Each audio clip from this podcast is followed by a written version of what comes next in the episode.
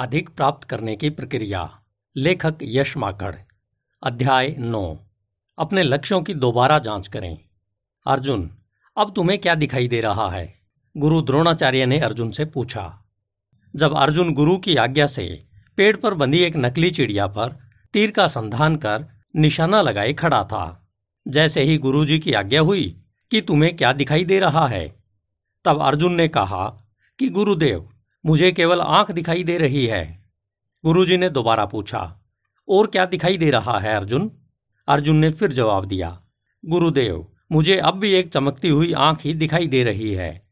जितनी बार भी अर्जुन से पूछा गया, तब उसने केवल एक ही जवाब दिया, कि उसे केवल एक चमकती हुई आँख दिखाई दे रही है। इसके अलावा और कुछ भी दिखाई नहीं दे रहा है। लक्ष्य, इस शब्द से शायद ही कोई अनजान हो।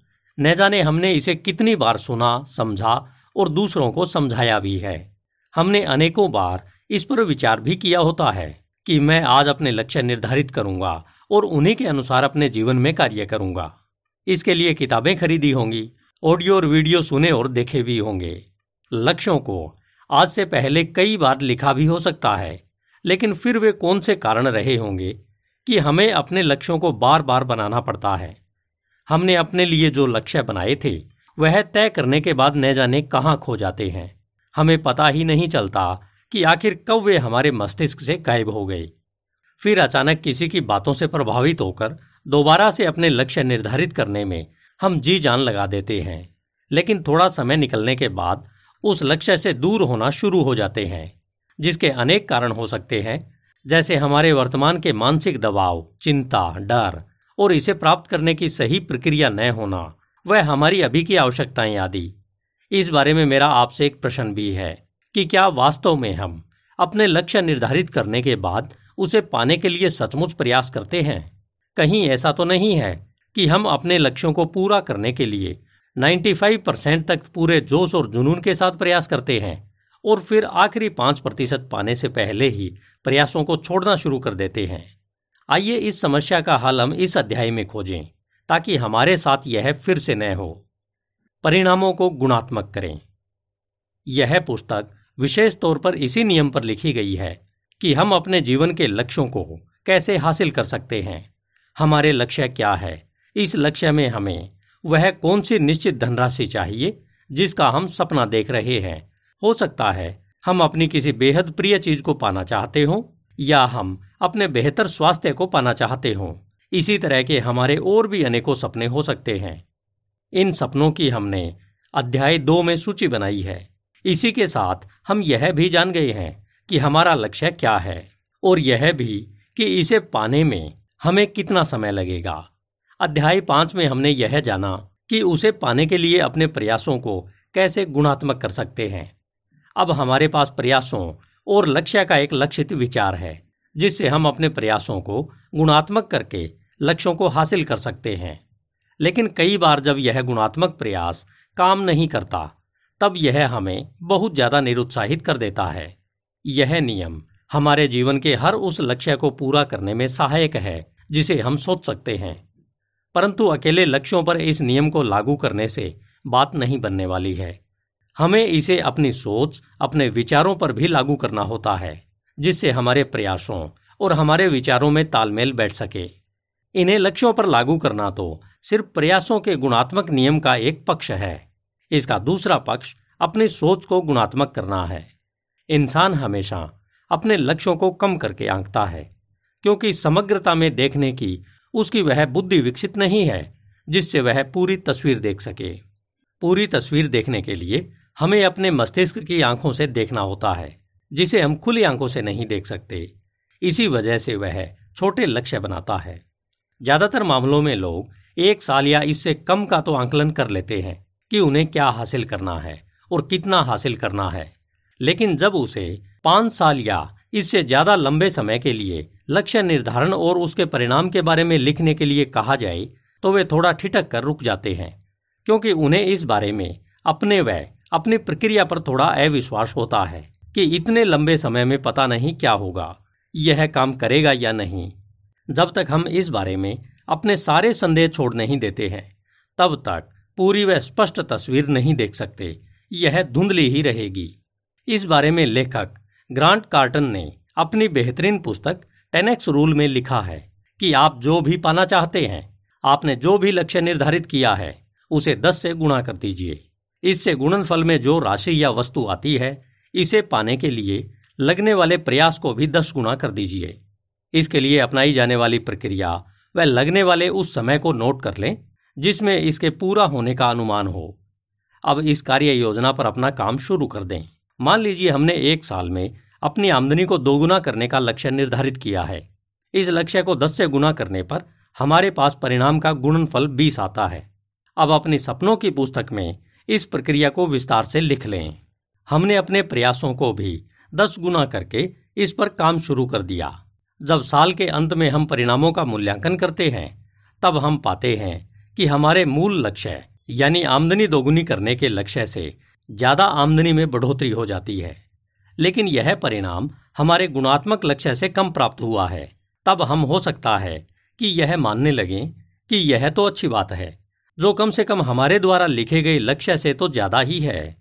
इस समय हमें यह समझना चाहिए कि यह परिणाम और कुछ नहीं, बल्कि हमारी औसत दर्जे की सोच का ही नतीजा है। क्योंकि हमने गुणात्मक प्रयास किए थे, फिर भी हम परिणाम को पूरी तरह से गुणात्मक नहीं कर पाए हैं। इस मामले में यही कहा जा सकता है कि हमारे प्रयासों में कहीं न कहीं कुछ कमी अवश्य रह गई थी। लेकिन इतना सब पढ़ने के बाद हो सकता है कि हमारे मन में अपने प्रति थोड़ी शंका उत्पन्न हो रही हो, और अब हमारे मन में यह सवाल उठ रहा होगा कि क्या मैं अपने लक्ष्य में कामयाब हो पाऊँगा? तो आपको यह जान लेना चाहिए कि हम जिस किसी भी लक्ष्य पर यह गुणात्मक नियम लागू करते हैं, उसके लिए हमें इतनी ही संख्या में अपने प्रयासों को गुणात्मक करना होगा। तब इस बात की यह पक्की गारंटी हो जाती है कि हमें परिणाम शत प्रतिशत ही मिलेंगे। यह नियम हमें इस बात के लिए आश्वस्त करता है कि हम इस नियम को लागू करके ज़बरदस्त सफलता हासिल कर सकते हैं। फिर वह हमारा व्यक्तिगत, पारिवारिक, आर्थिक, आध्यात्मिक, सामाजिक या फिर मानसिक लक्ष्य ही क्यों न हो? हमारे सफलता प्राप्त करने की कोई सीमा नहीं है। हमारे लिए सफलता पाने की अनंत खुले आसमान जितनी संभावनाएँ पड़ी हुई है। इस बारे में हमें अपनी सोच से, इस कमी या फिर बंधन वाले विचारों को मूल रूप से निकाल फेंकना चाहिए।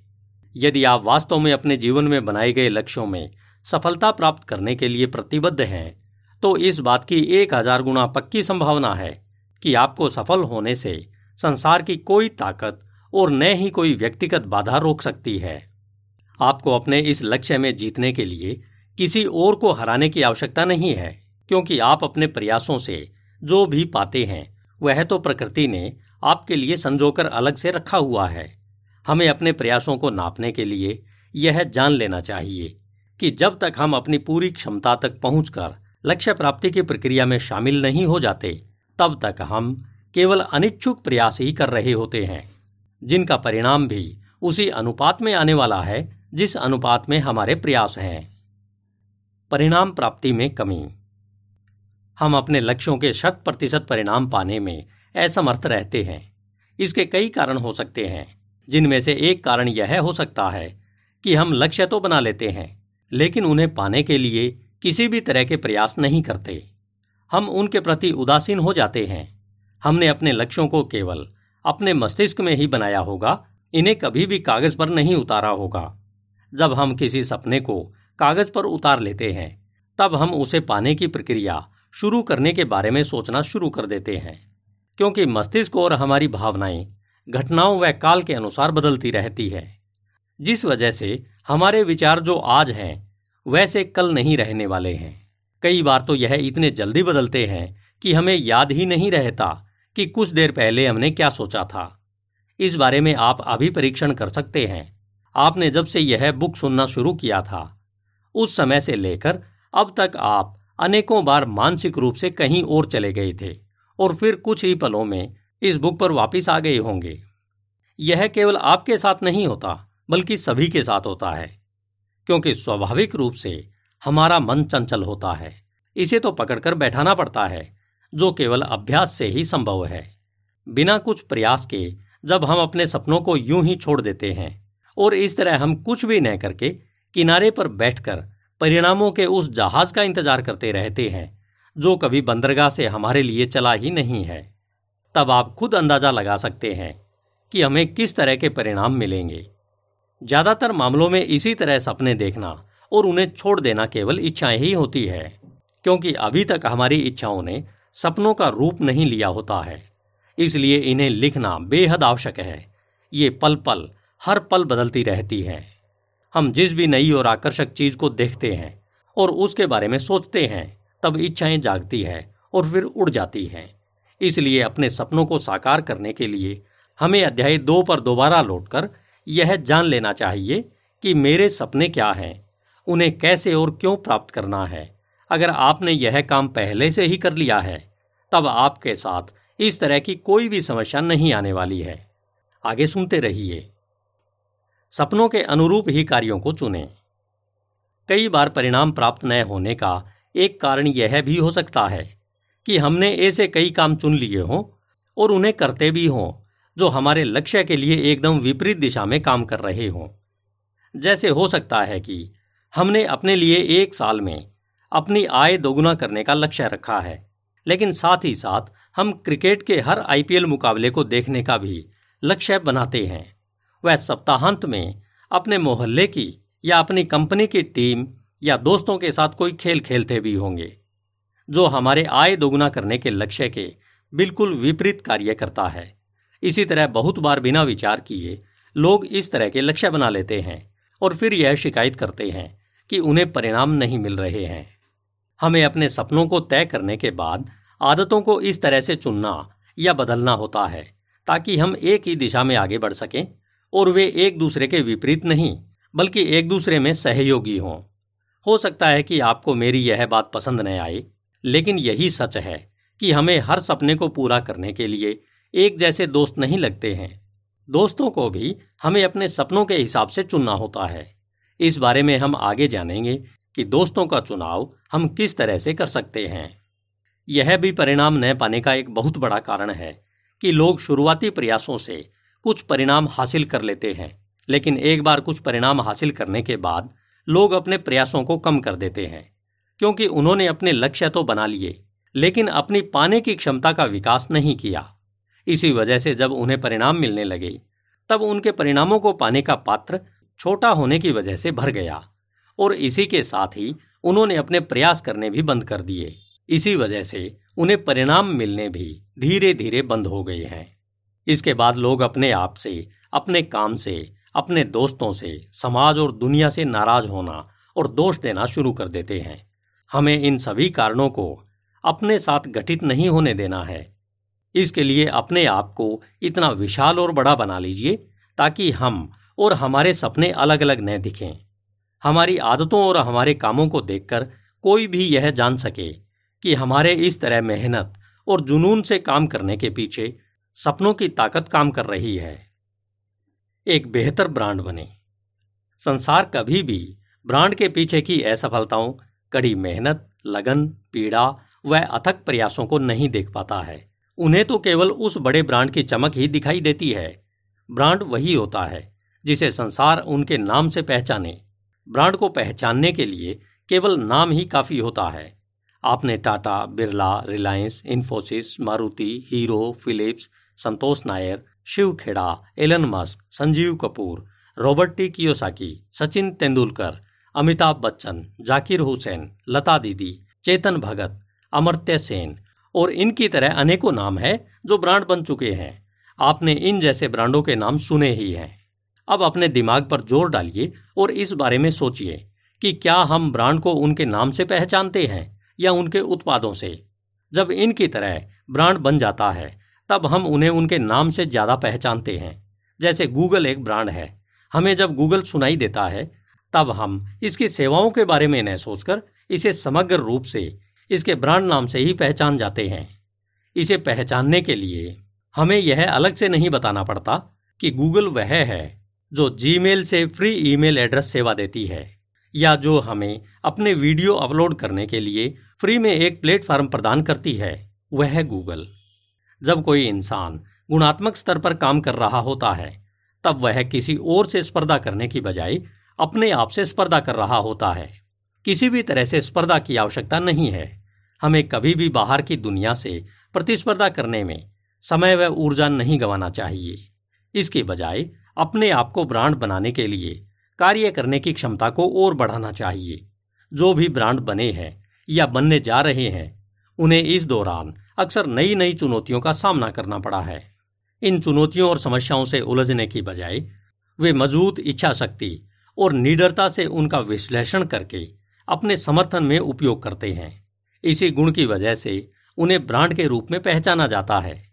वे डर को कम नहीं आंकते हैं, बल्कि उसे समझदारी से संभालने को अपनी ज़िम्मेदारी मानते हुए इसे अपने पक्ष में कर लेते हैं, जिससे यह डर उनके मानसिक शत्रुओं के साथ मिलकर उनके खिलाफ काम न करने लगे। डर का अपने समर्थन में प्रयोग करें। क्या आपको वर्तमान में कोई डर सता रहा है? क्या आपको अभी भी इस डर का एहसास हो रहा है। यह डर किसी भी तरह का हो सकता है, जैसे आत्मसम्मान, स्वास्थ्य, मित्रता, नौकरी, साख, प्रेम या फिर किसी और चीज़ के खोने या नए पाने का डर भी हो सकता है। किसी भी तरह का डर लग रहा है तो बधाई हो, ज़िंदगी आपको धक्का दे रही है। यह आपको कुछ करने के लिए प्रेरित कर रही है। यह आपको इस बात का संकेत दे रही है कि आप सही दिशा में आगे बढ़ने की राह पर हैं। हमें इस डर को अपने विरुद्ध प्रयोग नहीं करना है, बल्कि इसे अपने लिए एक प्रेरक अवसर के रूप में देखना चाहिए। जब भी आपको डर महसूस हो, तब परम पिता परमात्मा का धन्यवाद करना चाहिए, क्योंकि वह आपको कुछ करने की प्रेरणा दे रहा है। आपके लिए नई दिशा में आगे बढ़ने को कह रहा है। यह वह समय है, जब हमें साहस के साथ अपने काम को शुरू करना होता है। जब हम अपना काम शुरू कर देते हैं और उत्साह के साथ नई समस्या का सामना कर रहे होते हैं, तब हम और बड़ी अनिश्चितता की ओर कदम बढ़ा रहे होते हैं, जो इस बात का संकेत होता है कि हम सही दिशा में आगे बढ़ रहे हैं और सही काम कर रहे हैं। हमने बहुत बार यह सुना होगा कि डर को खत्म कर दिया जाए, लेकिन मुझे लगता है कि हम इसे खत्म तो नहीं कर सकते हैं। यह हमारे विचारों से उत्पन्न होता है, जो कभी कभार स्वतः अकारण ही बाहर आ जाता है। और हमें डराने की कोशिश करने लगता है। जब यह डर हमें डराने लगे, उस समय हमें यह भली भांति समझ लेना चाहिए कि अब कार्रवाई करने का समय आ गया है। अब वह समय आ गया है, जिसके लिए हमने सारी तैयारी की है। हमें इस बारे में विचार करने के लिए एक पल भी नहीं गंवाना चाहिए कि हम क्या कार्यवाही करने वाले हैं, या मेरा अगला कदम क्या होगा। इस पर अपना समय और ऊर्जा बिना बर्बाद किए हुए तुरंत काम में जुट जाइए। हम किसी भी बड़े से बड़े डर को केवल और केवल काम में जुटने की समझदारी से ही हरा सकते हैं। हमें तुरंत काम में इसलिए जुटना होता है ताकि हम डर को इतना समय भी न दें कि वह सांस ले सके। अगर हम योजना बनाने, इस पर लंबी चौड़ी गंभीर बातचीत करने, वह एक्सपर्ट सलाह लेने के चक्कर में पड़ जाएँगे, तब यह डर हमारे आत्मविश्वास, समय और ऊर्जा को नष्ट कर देगा। अतः काम तुरंत शुरू कर देना चाहिए। शुरुआत के लिए ज़्यादा सोच विचार की आवश्यकता नहीं होती है। इसे तो बस करना होता है। हम बाद में इसकी रूपरेखा बना लेंगे। इसके बारे में प्लान ऑफ़ एक्शन भी लिख लेंगे। इस बारे में चिंता न करें कि क्या होगा। चिंता इसलिए नहीं करनी है क्योंकि आपने अब तक अपने सपनों का विश्लेषण कर लिया है और उन्हें वरीयता के हिसाब से लिख भी लिया है। उनके बारे में यह भी तय कर लिया है कि हमें उन्हें क्यों पूरा करना है और कितने समय में पूरा करना है। इसके लिए क्या काम करना है? और यह भी कि हमने अपने सपनों की डायरी में इसे अच्छे से लिख भी लिया है।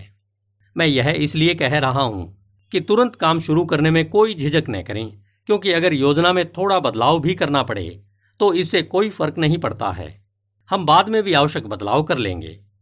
हम जितनी तेज़ी से काम की शुरुआत कर देते हैं, उतनी ही तेज़ी से हम डर को कम कर लेते हैं। आपने यह कहावत तो ज़रूर सुनी होगी। कि खाली दिमाग शैतान का घर होता है। यह कहावत डर और शंका की भावनाओं के बारे में ही बनाई गई है। जब हम व्यस्त होते हैं, तब हमारा मस्तिष्क दूसरी तरह के फालतू काम या विचार नहीं सोच सकता है। सपने जो हमें निराश करते हैं।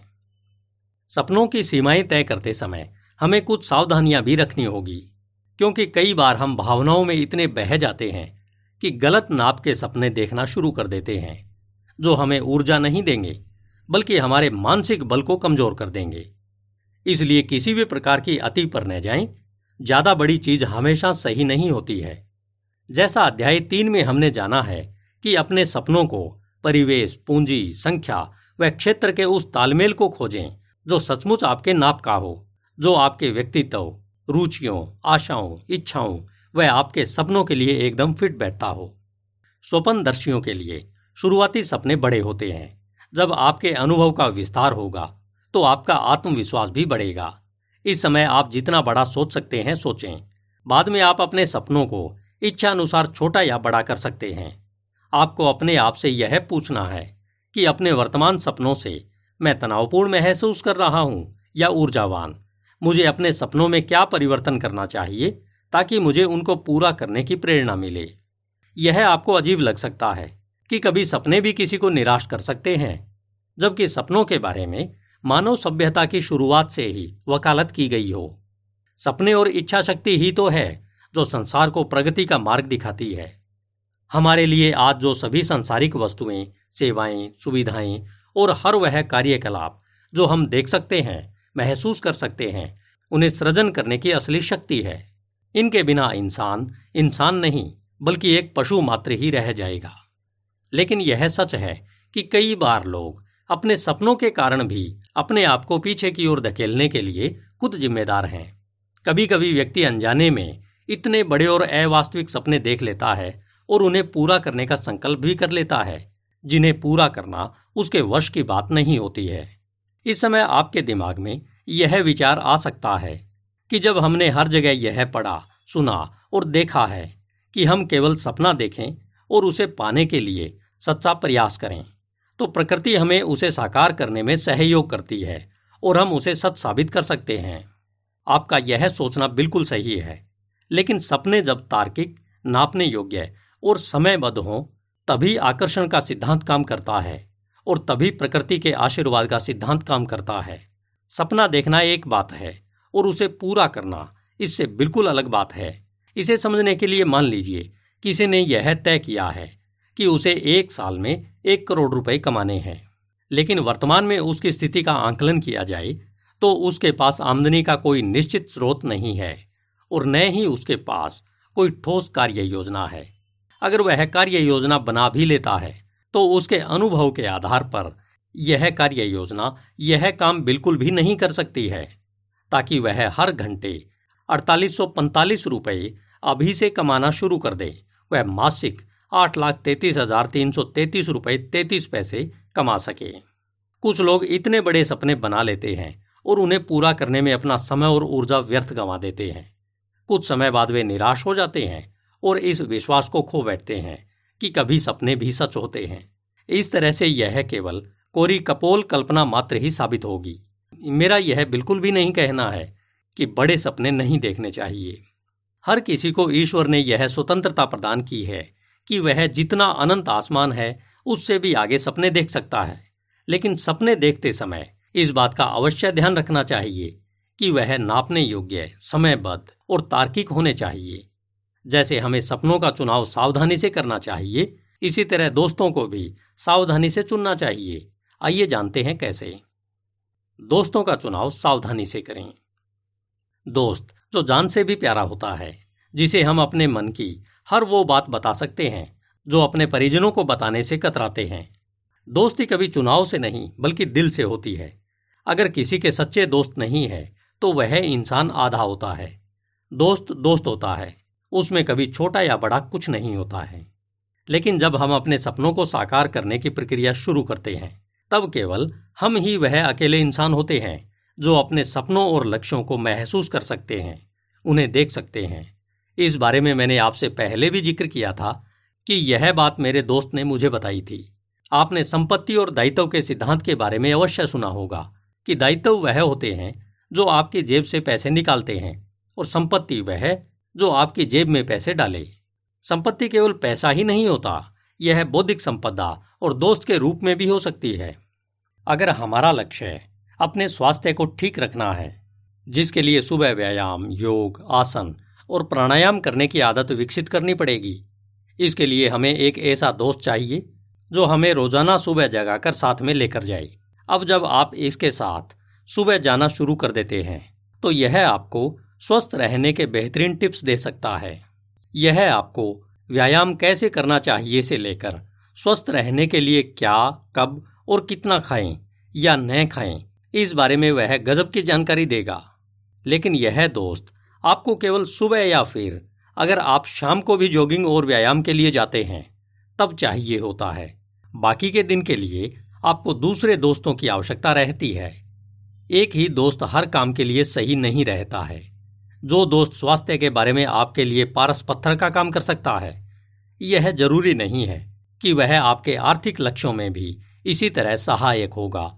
क्योंकि धन के मामले में उसके विचार आपके विचारों से भिन्न हो सकते हैं। आर्थिक लक्ष्य पाने के लिए जिन दोस्तों की आवश्यकता पड़ने वाली है, उनके लिए जो दोस्त लगने वाले हैं, उनका चुनाव भी बहुत सावधानी से करना चाहिए। मान लीजिए आपने इलेक्ट्रिक व्हीकल बनाने और उन्हें डीलर को बेचने का कार्य शुरू किया है, या फिर इसे शुरुआत करने का लक्ष्य बनाया है।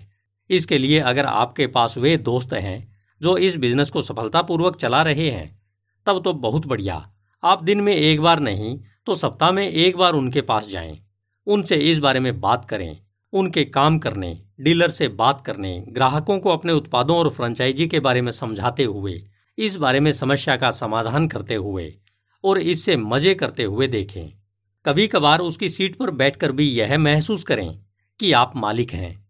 हाँ इस बात का अवश्य ध्यान रखें कि कहीं इस बात से वह बुरा न मान जाए कि आप उसकी सीट पर कैसे बैठे। क्योंकि यह अच्छी आदतों में शामिल नहीं है कि आप किसी और की सीट पर बैठें। आप जो पाना चाहते हैं, अगर आपके पास वे दोस्त हैं, जिन्होंने वह पा लिया है तो यह आपके लिए एक बेहतर स्थिति है। परंतु वर्तमान में आपके पास वो दोस्त नहीं है, जो आपको ऐसे व्यक्तियों की खोज करके तुरंत जानबूझकर उन्हें दोस्त बनाना चाहिए। परंतु वर्तमान में आपके पास वो दोस्त नहीं है तो आपको ऐसे व्यक्तियों की खोज करके तुरंत जानबूझकर उन्हें दोस्त बनाना चाहिए। उनसे अपनी मित्रता के साथ साथ निकटता बढ़ानी चाहिए, ताकि आप उस माहौल को महसूस कर सकें जिसमें आप होना चाहते हैं। अगर आपने किसी खास गाड़ी खरीदने का सपना देखा है तो जाएँ और उस दोस्त को खोजें। उसकी गाड़ी में बैठें कभी कभी लॉन्ग ड्राइव पर जाएँ और हो सके तो कभी उस गाड़ी को चलाकर देखें। शोरूम में जाएँ सेल्स एग्जीक्यूटिव से इसकी विशेषताओं के बारे में विस्तार से जानें टेस्ट ड्राइव पर जाएँ और महसूस करें कि आप इसके मालिक हैं। लेकिन जो दोस्त आपको स्वास्थ्य के बारे में शिखर तक ले जा सकता है, हो सकता है वह दौलत के मामले में आपको कहीं न जाने दे, क्योंकि इस बात की संभावना ज़्यादा है कि वह केवल सुबह दौड़ता है और इसके अलावा वह कहीं नहीं जा रहा है। हाँ अगर आप खुशकिस्मत हैं तो आपको वह एक आदर्श दोस्त मिल सकता है, जो आपके द्वारा तय किए गए सभी सपनों को पहले से ही पूरा कर चुका हो, जिसकी संभावना मात्र ज़ीरो पॉइंट ज़ीरो ज़ीरो एक परसेंट है। हमें उनसे भी बचना चाहिए, जो हमेशा आसमान गिरने वाला है, इस बात की चेतावनी देते रहते हैं। इनसे जितना बचा जा सके बचें। इनके पास हमेशा क्या बुरा होने वाला है, और किसने क्या किया, इसके अलावा और कोई बात नहीं होती है। ये हर समय दूसरों के बारे में बस बातें करके अपना समय निकाल देते हैं। लेकिन हमारे पास करने के लिए बहुत काम है। बस इनसे दूर रहें और अपने काम में लग जाएँ। अब हम अपने सपनों की दोबारा से जाँच कर चुके हैं। तब हमारे लिए यह जानना आवश्यक होता है कि हमें अपने लक्ष्यों व सपनों को पूरा करने के लिए कार्य योजना को कैसे बनाना है वह उनके अनुसार काम कैसे करना है। इसे आप विस्तार से अगले अध्याय में पढ़ेंगे। धन्यवाद। Hindi audio book dot com. आपका दिन शुभ हो।